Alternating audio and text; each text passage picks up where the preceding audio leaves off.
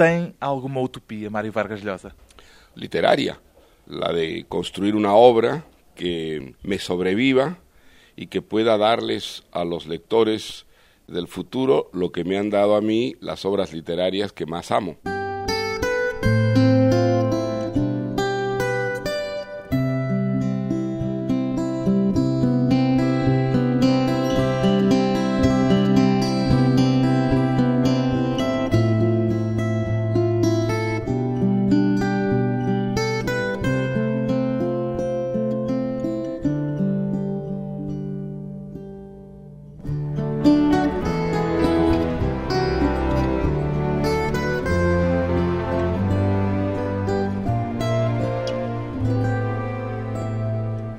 Vargas Llosa, 67 anos, escritor, é o autor do romance O Paraíso na Outra Esquina, cuja tradução portuguesa acaba de ser publicada.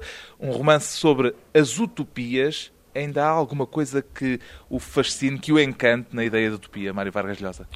Bueno, es un sueño que ha acompañado a los seres humanos desde el principio de la historia, la idea de una sociedad perfecta, de un paraíso terrenal, donde mm, la felicidad estará al alcance de todo el mundo, donde reinará la justicia, donde habrán desaparecido las eh, necesidades y los sufrimientos. Pergunto-lhe se ainda há algo que o encante a si, pessoalmente, numa ideia de utopia como essas. Bueno, la utopía es lo imposible, ¿no? Es lo que no se puede alcanzar, lo que no existe, lo que no forma parte de la realidad. Pero mm, lo que es hermoso en las utopías es eh, los destinos que se han forjado buscando esa sociedad perfecta. Por ejemplo, los personajes de esta novela, Flora Tristán y Paul Gauguin, ambos tuvieron unas vidas fuera de lo común. Son como el anverso y el reverso de una misma idea de la felicidad. Una es una idea colectivista y social y la otra es individualista y artística, pero son como las dos caras de una misma moneda. Qual das duas caras desta moeda lhe apareceu primeiro? Bueno, mi primera idea fue escribir una novela sobre Flora Tristán y la utopía social, pero luego descubrí que el nieto tenía muchas semejanzas de carácter, de personalidad con la abuela, y entonces se me ocurrió hacer un contrapunto entre estas dos personalidades y estas dos ideas de la felicidad humana. O neto, o grande pintor Paul Gauguin, quando é que descobriu a história de Flora Tristan? Cuando era muy joven, cuando estaba en la universidad y leí un libro muy hermoso de Flora Tristán que se llama Peregrinaciones de una paria. Es un libro autobiográfico donde ella cuenta el viaje que hizo a Sudamérica, al Perú, de donde era originario su padre en el año 1830. E daí a sua ligação, uma das suas ligações com ela. Sí, desde entonces a mí el personaje me fascinó tanto que ya tuve la idea de escribir alguna vez una historia inspirada en Flora Tristán. Mas essa ligação começou com o facto dela ser peruana? No, no, no. Yo creo que el patriotismo y la literatura no deben acercarse mucho porque los resultados suelen ser bastante malos. A mí el personaje me fascinó, no por ser peruana, sino por ser valiente, por ser eh, audaz, por ser generosa y también por la extraordinaria libertad con que describió la sociedad peruana de los comienzos de la República y su propia vida, ¿no? Con una audácia que era realmente insólita para la época. Nessa altura em que descobriu a personagem de Flora Tristan, imagino que se sentiria mais perto dela do que se sente hoje. É verdade isto? Bueno, yo me sentía muy cerca de ella. Yo me he sentido siempre muy cerca de ella desde el punto de vista, digamos, personal, porque creo que fue una mujer extraordinaria para su tiempo. Sus ideas, digamos, de la sociedad perfecta, pues me parecen un poco ingenuas, pero también están muy condicionadas por la época, ¿no? Es una época en la que las utopías sociales, la de Fourier, la de Cabé, la de los sansimonianos, tiene una gran vigencia y entonces a ella la marcó mucho esa influencia y su propia utopía está muy marcada sobre todo por las ideas de Charles Fourier, ¿no?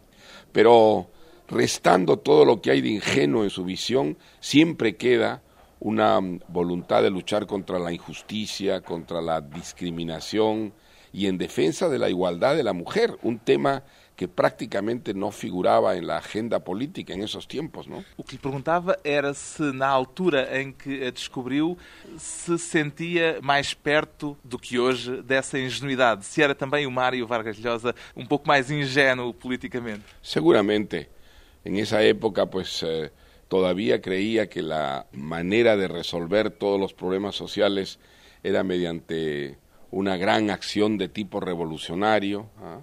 Solo después la historia me ha ido enseñando que las transformaciones más duraderas y más profundas son aquellas que se consiguen de manera gradual y simultáneamente en muchos campos, ¿ah? no en un solo campo de la vida, sino en muchos a la vez, ¿no? La economía, la cultura, las instituciones, las ideas. Esa es una conclusión a la que mi generación, diríamos, llegó después de pasar por muchas ilusiones, tipo Flora Tristán. Não evoluiu da ilusão tipo Flora Tristán para a ilusão tipo Paul Gauguin. Não chegou a passar por essa ingenuidade ou por essa busca do paraíso à la Gauguin. Bueno, yo creo que el paraíso uno tiene derecho a buscarlo en muchos ámbitos, salvo en el político. Pero en los otros campos, ¿no? En el artístico, por ejemplo, la búsqueda de la perfección es eh, imprescindible para realizar una obra importante, duradera. Y después en la mm, vida personal, la búsqueda de la perfección enriquece extraordinariamente la, la, existencia. Yo no estoy contra las utopías, estoy contra la, la utopía política, que creo que es muy perjudicial, porque, digamos, desear el imposible en el campo social tiene consecuencias catastróficas, pero en otros campos buscar lo imposible es muy beneficioso, por ejemplo, en el arte, en la literatura. ¿no? Flora Tristan e Paul Gauguin parecem-lhe duas personagens emblemáticas do século XIX? Sí, porque el siglo XIX es el siglo de las grandes utopías y ellos encarnan dos tipos de utopías que estuvieron muy presentes detrás de las grandes empresas decimonónicas. ¿ah? Por ejemplo, la creación artística. ¿ah? Es el siglo de Balzac, de Tolstoy, de Melville, de Dickens, de Flaubert, bueno, de los grandes escritores europeos.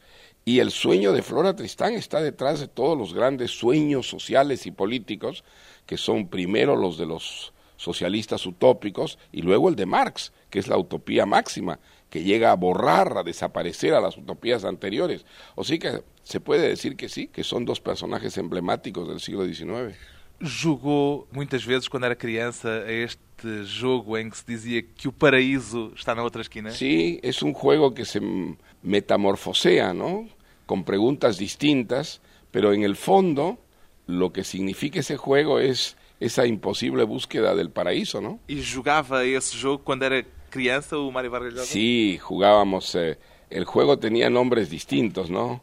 La gallina ciega, la berlina, pero todas son formas del juego del paraíso, ¿no? Ou seja, na infância já sabia, já percebia de certa forma que o paraíso não existe ou é praticamente inalcançável. No, yo creo que en la infancia todavía creía que el paraíso existía. De qualquer maneira, este jogo era um jogo em que percebia que o paraíso estava sempre distante. Sí, era un sueño en cierta forma premonitorio, ¿no? Y supongo que nace ese juego de esa adivinación, ¿no? Como é que perdeu as suas utopias?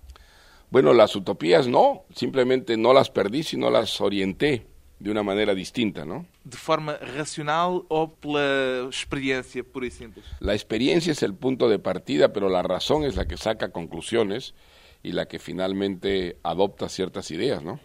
Até que ponto é que o espírito do tempo influencia as decisões e as escolhas individuais? Até que ponto é que as utopias são fruto do tempo mais do que do indivíduo?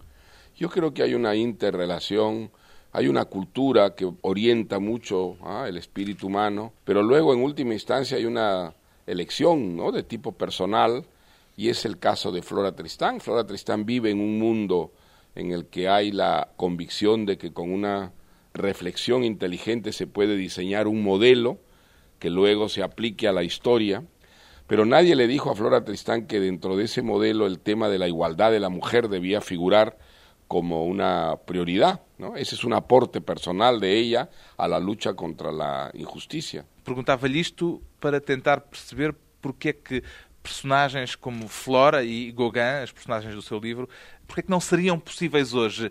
Porque o tempo já não as permitiria? Bueno, el tiempo pues se ha orientado de otra manera, el tipo de, de utopías que hoy día todavía tienen vigencia en el mundo son de otra índole, son utopías más religiosas que sociales, ¿no? Los integrismos, los fundamentalismos que están hoy día en el centro de la actualidad, de la lucha, digamos, entre la cultura democrática y el fanatismo, en el siglo XIX no se daban. Las utopías eran más bien de índole social e política. Hoy día são mais religiosas, não? As utopias que não desapareceram, mas que se transformaram. Depois de uma pausa curta, vamos voltar com o escritor peruano Mário Vargas Llosa, a utopia e o fanatismo.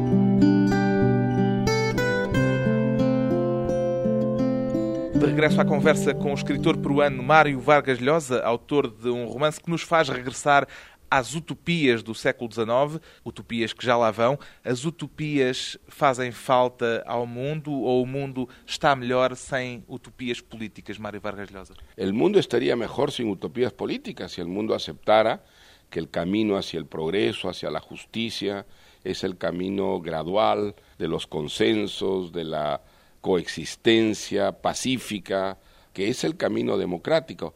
Pero mm, la humanidad nunca se ha resignado a esa forma gradual, mediocre, de progreso. Ha buscado siempre el absoluto y eso se ha traducido en utopías de muy distinta índole, pero que persiguen todas ese fuego fatuo, ¿no? que es la sociedad perfecta, el paraíso sobre la tierra. E assim agrada-lhe a progressão gradual, medíocre, para usar o seu adjetivo, ou preferia um avanço mais absoluto, mais forte, mais rápido? Não há essa a progressão gradual é a única que ha traído, digamos, um genuíno desarrollo e adelanto a las naciones. ¿ah? Las grandes revoluciones que parece en un primer momento que pudieran resolver todos los problemas haciendo tábula rasa de lo existente, todas han fracasado y han traído verdaderos apocalipsis, ¿no? verdaderas tragedias sociales, desde las utopías aberrantes y racistas como el nazismo, por ejemplo, o totalitarias como el fascismo o como el estalinismo, han dejado siempre a sus países mucho más pobres, más atrasados, más eh, fracturados. Al final, lo que ha traído un progreso real a la humanidad en el campo de los derechos humanos, de la libertad y de la prosperidad, ha sido ese camino gradual que a los amantes de terremotos los impacientan, ¿no? Flora e Gauguin, as personagens de O Paraíso na Outra Esquina, do seu romance, não encontram, obviamente, o paraíso, mas pergunto-lhe, acha, agora, depois de ter convivido tanto com eles neste processo de escrita, acha que valeu a pena a busca que eles fizeram? Sem nenhuma dúvida. No tendríamos la obra maravillosa de Gauguin si Gauguin buscando esa felicidad y ese territorio de, belleza y, libertad no hubiera pintado los cuadros que pintó. Y de otra parte, sin la lucha de Flora Tristán y de otras personas como ella, probablemente la mujer no habría conquistado el derecho a la igualdad, a la participación, que ha conquistado en, muchos países del mundo, en otros no, desde luego. Pero eso se debió a la, lucha de Flora Tristán y de otras y de otros luchadores sociales como ella. No, ellos no alcanzaron su objetivo, pero en el camino lograron extraordinarios avances en la civilización, ¿no? Os seus leitores habituais encontram neste romance um fascínio da sua parte por personagens de um grande idealismo. ¿Ainda há alguma coisa de idealista en sí, Mario Vargas Llosa? Creo que muchas. Si no tuviera, digamos, la convicción de que se puede mejorar, de que se puede prosperar, pues eh, no escribiría, no participaría en el debate cívico, no me impondría unos eh, proyectos eh, creativos y a veces tan ambiciosos, ¿no? Como los que están detrás de mis libros. Ao ler este livro, O Paraíso na Outra Esquina, lembrei-me, por exemplo, do Conselheiro, o protagonista da Guerra do Fim do Mundo. Era uma personagem que cabia também neste livro e nesta ideia de utopias que desenvolveu sin, para este livro. Sin ninguna duda, la utopía del Conselheiro era una utopía fundamentalmente religiosa, pero impregnada de sentido social, ¿no? Está perfectamente enmarcada dentro de lo que es el mesianismo, y la utopía y el mesianismo son la misma cosa, ¿no? No caso do conselheiro, mais do que idealismo, pode-se falar de fanatismo. Também há algo de fanático em Flora e Paul Gauguin? Bueno, en Flora fanatismo quizás sea un poco exagerado, porque ella era profundamente una pacifista, estaba contra toda forma de violencia y generalmente el fanatismo es inseparable de la violencia, ¿no? Pero en Gauguin sí había un cierto fanatismo, él creía, digamos, en un modelo único de belleza y rechazaba todos los otros. El caso del consellero, sin ninguna duda, es el caso de un fanático, un hombre que está tan absolutamente convencido de su verdad que rechaza todas las verdades ajenas y esas actitudes pues conducen inevitablemente a la violencia, ¿no? O idealismo e a utopia arrastam sempre consigo necessariamente o fanatismo? No hay que confundir utopía e idealismo, son cosas distintas. ¿ah?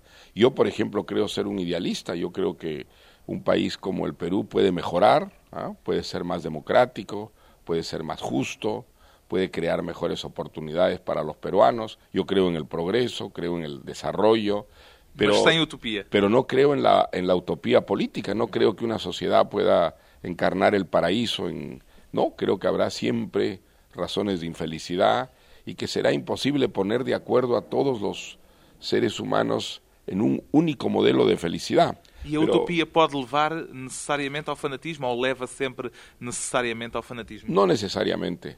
Hay utopistas pacíficos, Flora Tristán es un utopista pacífico, pero hay otras formas de utopía, sí, que conducen inevitablemente al fanatismo, ¿no? As utopias, no mundo de hoje, já o disse há pouco, já não têm lugar as utopias políticas, mas as utopias religiosas estão muito vivas.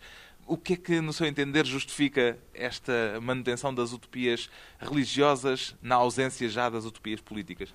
Bueno, las utopías religiosas y las utopías políticas están muchas veces mezcladas, ¿no? Por ejemplo, el integrismo islámico no separa, ¿no? La religión de la organización de la por el contrario, quiere que la religión organice enteramente la vida social, las instituciones y que toda la sociedad se regule en función del libro de la verdad religiosa, ¿no? Incluso las utopías, digamos, laicas, tienen un contenido religioso porque exigen un acto de fe, exactamente igual que la religión.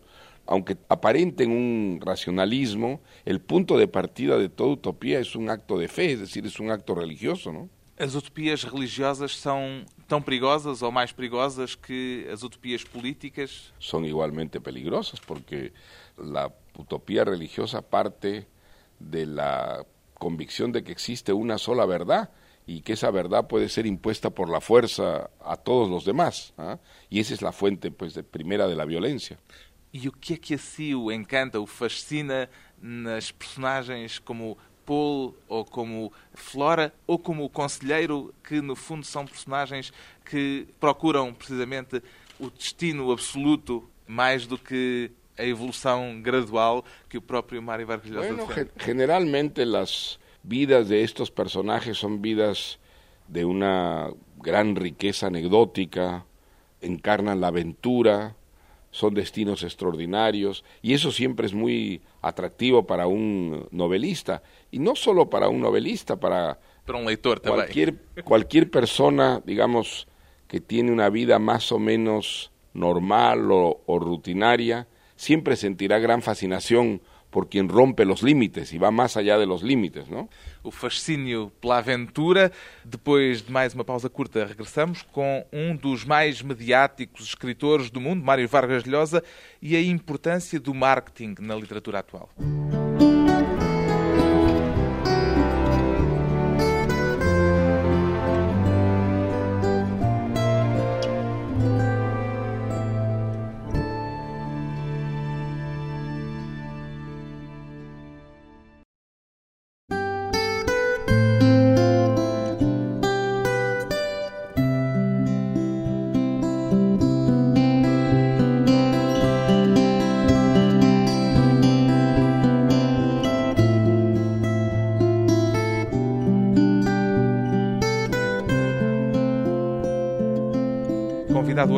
Conversa pessoal e transmissível Mário Vargas Llosa, o autor de O Paraíso na Outra Esquina, o primeiro romance acompanhado de um making-of, um documentário e uma reportagem fotográfica sobre os passos do escritor no processo da construção do livro.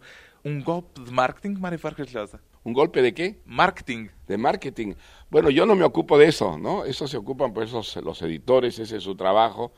Eu já com meu trabalho tenho bastante. Mas o making of uh, que foi feito à volta deste seu livro é qualquer coisa de inédito. Bueno, isso foi uma ideia de mi hija, eh, mi hija Morgana, que é fotógrafa. Ella tuvo Su la filha idea, é fotógrafa. Sí, mi hija Morgana tuvo la idea de documentar la investigación que yo hice cuando estaba escribiendo esta novela y ella propuso a un editor este proyecto que lo aceptó y yo me enteré solo después cuando ya el acuerdo estaba firmado y en marcha de tal manera que ha sido interesante porque por primera vez ha quedado documentado fotográficamente todo ese trabajo que es como el punto de partida, ¿no? De la inspiración, de la imaginación, de la fantasía, que es la, la búsqueda en la realidad de huellas, de trazos, de lo que uno quiere inventar.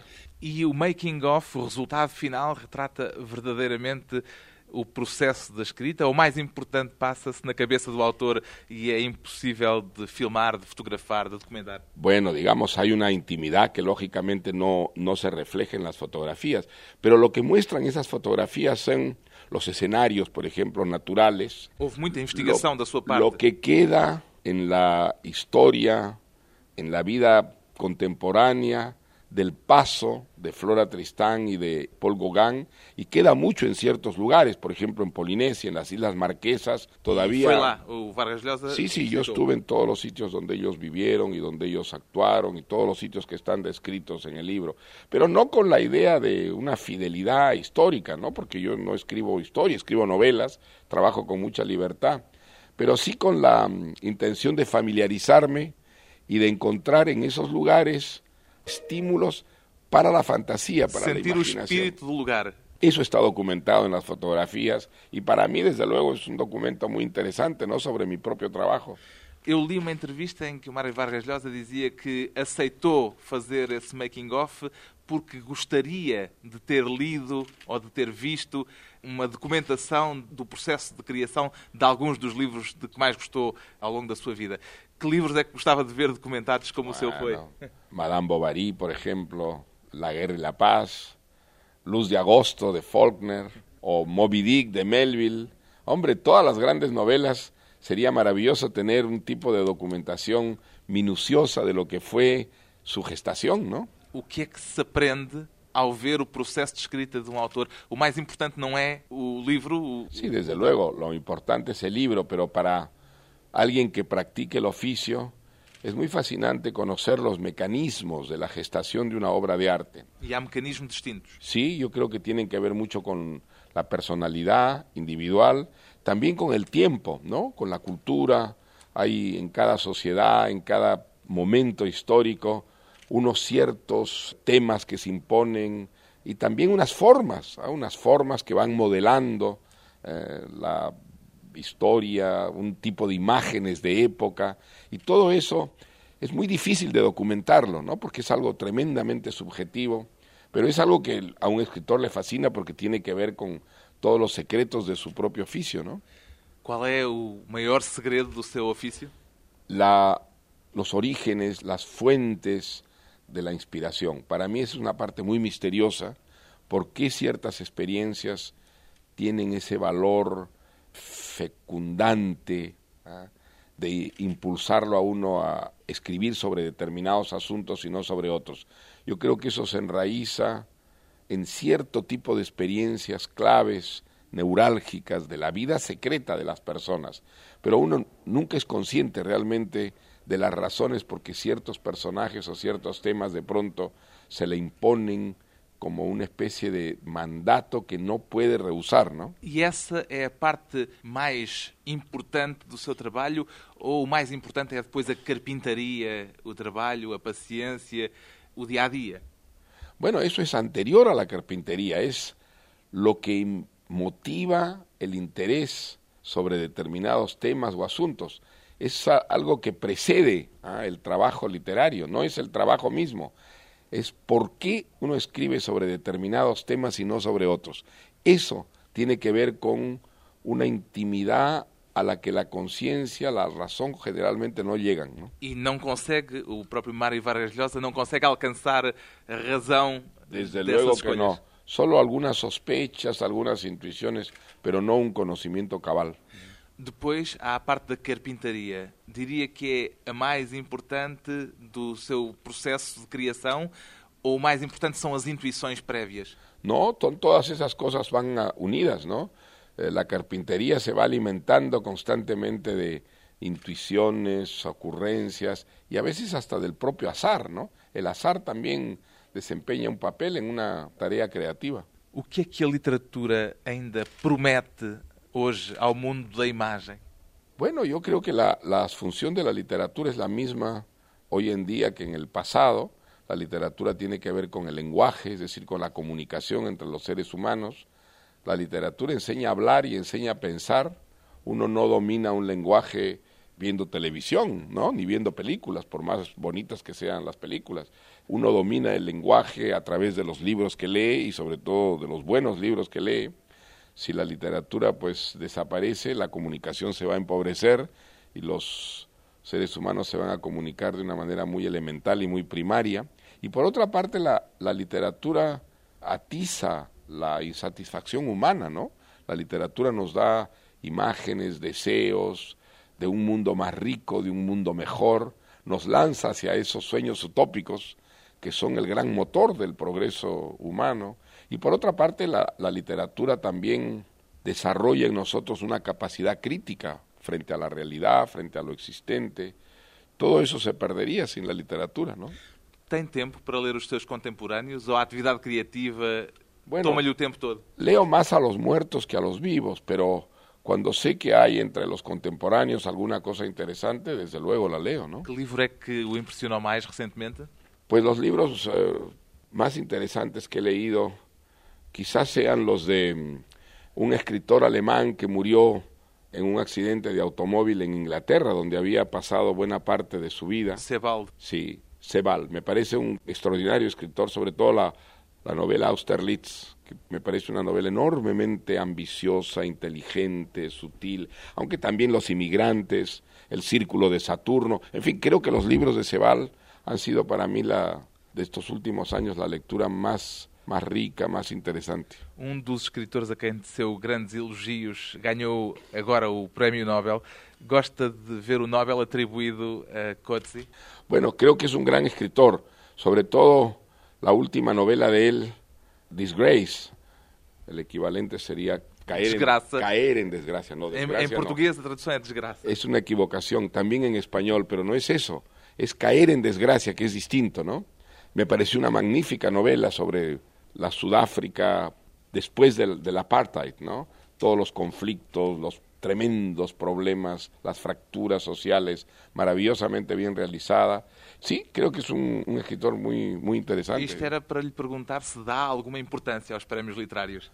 Hombre, los premios literarios pues ayudan a los escritores, ¿no? Les halagan la vanidad y les facilitan a veces la vida en términos materiales, pero no creo que los premios literarios tengan realmente importancia literaria, ¿no? A que é que corresponde para si o- a ideia de triunfo literário? Es una satisfacción personal, ¿no? El haber realizado un proyecto que era al principio gaseoso, vago, nebuloso y que poco a poco, a través del trabajo, del esfuerzo, se va corporizando. Bajo do que o la- número de livros vendidos.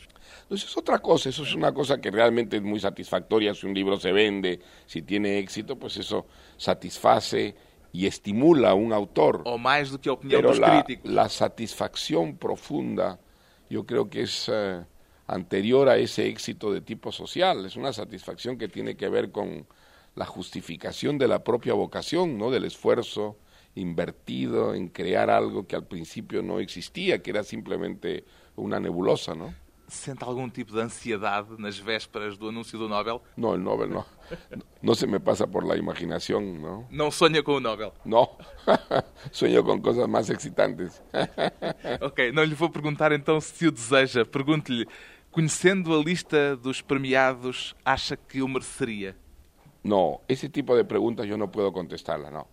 Ese tipo de preguntas son tan convencionales, exigen respuestas convencionales e eu procuro evitar as respostas convencionales, sí. Então, uma pergunta menos convencional. Já leu Vivir para Contarla? Sí. Bueno, me pareció regular, muy desigual. ¿eh? Algunos capítulos interesantes y otros muy aburridos, la verdad. Acha que vai aparecer, vai ser personagem no segundo volume de Memórias de Garcia Marques? Bueno, el tiempo lo dirá, ¿no? Quando é que vai revelar as razões porque se zangaram, porque o agrediu há uns 30 anos atrás? Esa pregunta no la contesto yo. Concorda, pelo menos, com Garcia Marques quando ele escreve que Mire, a vida. No vamos a hablar sobre García Márquez. Não, não é sobre Garcia Marques. Não, não é sobre uma, falar sobre uma frase dele. A vida não é o que cada um viveu, mas o que recorda e como recorda para contá-la. Esa frase no es de García Márquez, es una frase de Valle Inclán, que dijo las cosas no son como las vivimos, sino como las recordamos. Es una frase de Valle Inclán esa. As melhores recordações da sua vida são literárias ou extraliterárias? No se pueden separar. ¿ah? Las experiencias literarias forman parte de la vida. ¿ah? Haber leído a Cervantes o a Shakespeare es una experiencia literaria y es una experiencia vital extraordinaria, ¿no? As memórias e os pontos de vista de um escritor que já não acredita nas utopias políticas, mas que fez da utopia o tema do seu novo romance, que acaba de sair em Portugal, chama-se O Paraíso na Outra Esquina. Paraíso en otra esquina. Muchas gracias.